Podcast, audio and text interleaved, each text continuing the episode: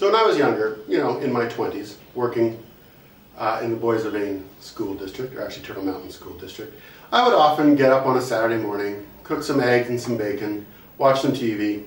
When I'd finish my bacon, I'd fry up a little bit more bacon. And there were several times where I ate an entire package of bacon.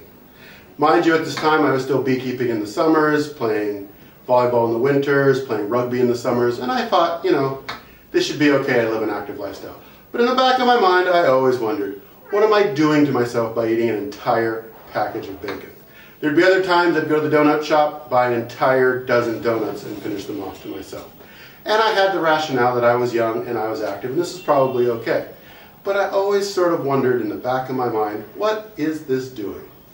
Well, a couple of years ago, I had my answer. I was in Bangkok on holidays, had a great meal at an Italian restaurant, and then woke up in the middle of the night in excruciating pain.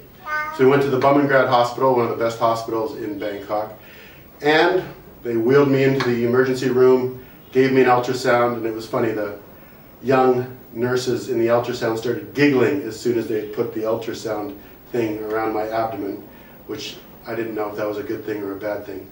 But anyways, the next day I wake up and the doctor comes in and shows me this. The answer to my question in my 20s, what was I doing to myself? This is the gallstone that they took out of me. As a point of reference, this is a golf ball. So, although it's not quite the size of a golf ball, it's pretty close. So if you are in your young 20s and wondering, what are the consequences of eating an entire dozen donuts or an entire package of bacon? That's your answer.